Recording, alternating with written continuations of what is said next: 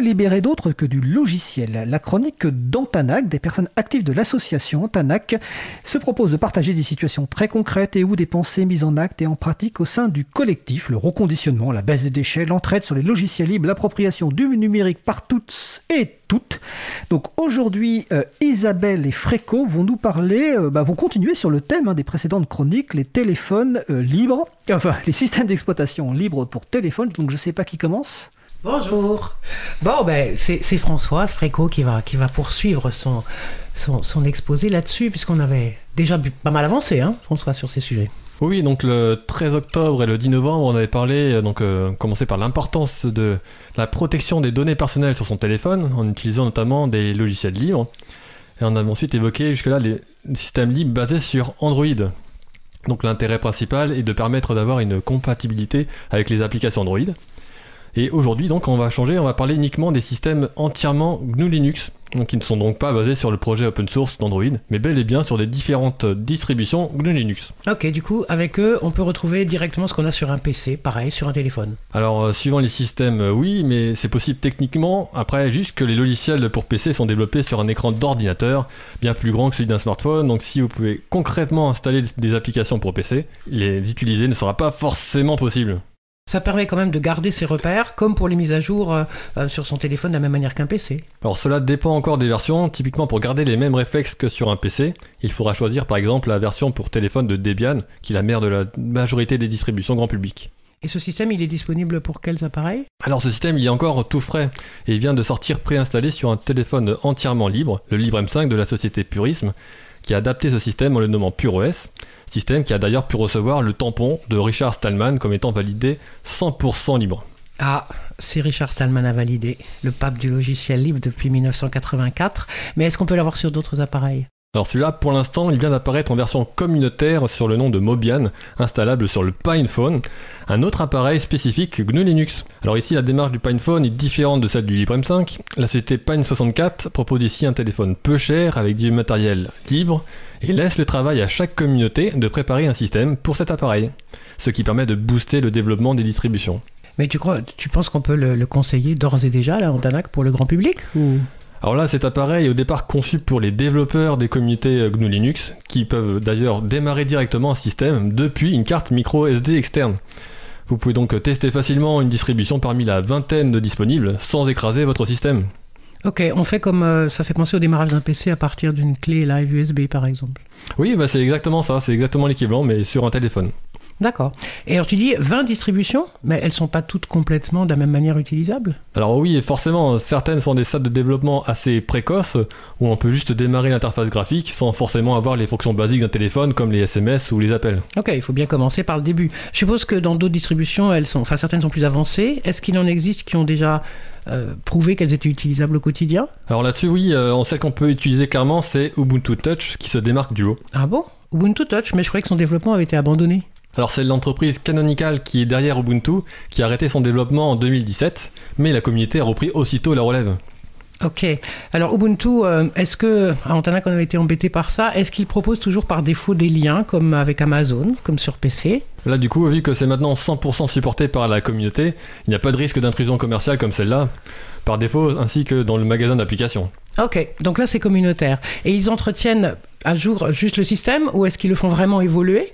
Alors la différence maintenant, c'est que de nombreux développeurs bénévoles remplacent un petit groupe de développeurs à plein temps, et l'orientation choisie est clairement de collaborer avec les autres communautés afin d'avancer plus vite. Et le développement d'Ubuntu Touch avance bien Oui, même s'il y a encore plein de choses à faire, après avoir migré le système vers la version stable de d'Ubuntu de 2016, ils ont déjà bien avancé la migration vers la version stable de 2020, qui se fera cette année. Ah, tu veux dire qu'ils vont se baser sur la version LTS, Long Term Support, de 2020, la 20.04 Oui, c'est ça. Ok. Donc cela permet de bénéficier directement des mises à jour d'Ubuntu. Elles sont ensuite proposées sous la forme de packs disponibles environ tous les deux mois pour le téléphone. Avec la dernière mise à jour, par exemple, ils ont amélioré nettement les performances du navigateur web et ils rajoutent régulièrement des améliorations de l'interface en rajoutant quelques fonctionnalités. Hmm, ok. Est-ce que c'est aussi technique à installer que Lineage? Alors là, non, pas du tout. C'est même euh, plus facile à installer qu'une distribution sur un PC. L'installation est totalement guidée et automatique. Et avec leur dernière version, il n'y a même plus rien à faire sur le téléphone, même pas besoin de combinaison de touches. Et voilà, bah donc c'est accessible vraiment à tous. Et Ubuntu Touch fonctionne très bien avec une vingtaine d'appareils, sachant qu'une autre vingtaine est en cours de maturation. La Hmm. liste est disponible dans le premier lien du pad indiqué dans les commentaires de l'émission. Ok. Bon, mais du coup, ça donne envie. Et alors, est-ce qu'il est complètement libre? Est-ce que tous les composants sont fonctionnels, comme euh, le Wi-Fi, le GPS, le Bluetooth, etc. Alors, euh, sur les téléphones, il est difficile d'avoir uniquement des pilotes libres disponibles sur du matériel propriétaire. Mhm. Donc, pour permettre de pouvoir profiter pleinement des fonctionnalités du téléphone, il a donc été choisi d'utiliser certains pilotes non libres d'Android, mais de les cloisonner afin qu'ils ne puissent faire rien d'autre que ce qu'on leur demande. Ok, ça marche bien. Oui, alors tout est fonctionnel. Après, il, peut y avoir encore des progrès à faire sur certains points, comme la gestion du GPS par exemple. Concrètement, au quotidien, ça donne quoi? On peut le conseiller, donc, à tout le monde. Alors, euh, vu vu que ce n'est plus sur une base Android, il faut bien avoir en tête qu'aucune application Android n'est compatible nativement. Après, on peut retrouver en général un équivalent, ainsi que toutes les applications classiques pour un usage quotidien.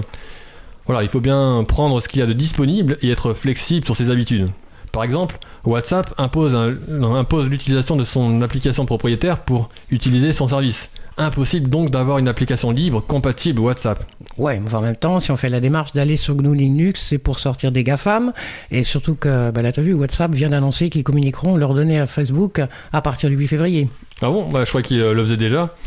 Bon, bah, du coup, euh, c'est vraiment l'occasion de franchir le cap et de sortir des, GAFAM. Donc euh, après, voilà, faut savoir aussi que des geeks ont quand même réussi à faire tourner cette application sur Ubuntu Touch en simulant un environnement Android. Mais cette bidouille n'est pas encore totalement au point pour la conseiller au grand public. Dans ce cas, sans avoir les mêmes fonctionnalités, il faut se reporter sur une application équivalente comme Signal ou Telegram qui marche très bien pour les messages écrits et dernièrement aussi pour les envois de messages vocaux. Par contre, les appels directs ne sont pas encore fonctionnels, donc dans ce cas-là, il faudra se tourner vers l'Inphone, la seule application qui permet aujourd'hui de passer des coups de fil par Internet, donc le protocole VoIP.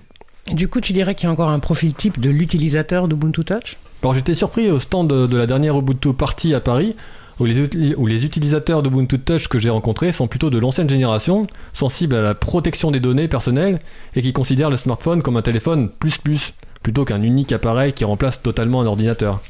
Bah, Il y a même des grands-mères qui l'utilisent au quotidien, faut savoir. Ah, ah, Et des grands-pères? Ah bah oui. donc voilà, donc euh, forcément, il y a aussi des nombreux geeks comme moi qui sont plutôt hyper enthousiastes euh, de montrer qu'il est possible d'utiliser un quotidi- au quotidien GNU Linux sur son téléphone. Ok, donc toi, tu en es satisfait, ça répond à tous les besoins que tu as. Bah oui, alors moi je ne représente aussi pas l'utilisateur classique. hein. J'ai franchi le pas du smartphone seulement il y a deux ans donc, et directement sur Ubuntu. Donc je n'ai pas et je n'ai aucune habitude donc sur euh, Android. Donc oui, je suis comblé avec ce système fiable au quotidien et qui s'améliore avec le temps et en rajoutant de, qui rajoute en plus des nouvelles fonctionnalités avec le temps. Tout ça compatible avec d'anciens téléphones disponibles seulement entre 100 et 100 euros, donc entre 50 et 100 euros. Donc euh, c'est vraiment top pour lutter contre l'obsolescence logicielle et l'espionnage des données. Ok, et toi qui n'es pas un grand-père, franchement, t'as jamais eu envie d'utiliser d'autres applis? Alors, euh, à vrai dire, si, il y a quand même une application là, qui, euh, qui m'est utile, c'est euh, Cesium qui permet de payer en June la monnaie libre. Hmm. Et donc, du coup, tu fais comment? T'as un autre téléphone pour ça? Alors non, mais euh, il y a une solution. Euh, oui, parce que avoir un deuxième téléphone, c'est pas marrant, mais euh, il est possible d'installer plusieurs systèmes sur le même téléphone. Alors du coup, j'ai donc un multi-boot au démarrage, c'est-à-dire que je peux choisir au démarrage de choisir Ubuntu Touch par défaut, ou bien Lineage sans Google, que j'utilise juste pour utiliser Cesium, donc pour la monnaie libre, ou pour faire des démonstrations en gros. Ok, multiboot, donc ça on le fait sur les, sur les PC en Tanac, alors là sur un téléphone, un truc de jig quoi. Comme quoi, c'est vraiment euh, de plus en plus proche d'un d'un ordinateur en fait. hein. Bah c'est ça, c'est pour montrer juste aux gens qu'on peut vraiment s'approprier le matériel. Bon, et alors euh, ton affaire, la Cesium, pour payer en monnaie libre, c'est encore une monnaie alternative euh, basée sur l'euro ça? Alors non, ça n'a rien à voir, hein. c'est une crypto-monnaie que l'on utilise sans dépenser un seul euro, sans banque, conçue par et pour les humains, afin de répartir de façon équitable la création de monnaie, plutôt que de confier ce privilège exclu- exclusivement aux seules banques. Mhm. Donc là, c'est un autre vaste programme.